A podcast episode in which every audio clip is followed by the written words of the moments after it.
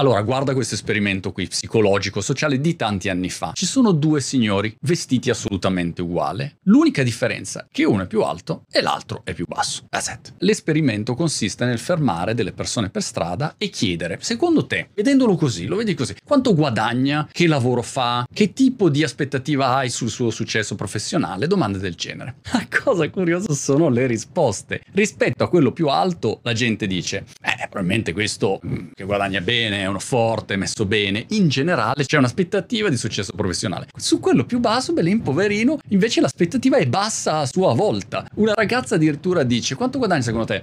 Eh, ci avrà il minimum wage, quindi c'è proprio lo stipendio minimo, poverino sfigato. Magari è un fenomeno, ma è una classica dimostrazione di come giudichiamo in base ai nostri pregiudizi. Come diceva il saggio Yoda nel microcazione vedetta, molta gente crede di pensare, quando in realtà sta solo riordinando i propri pregiudizi.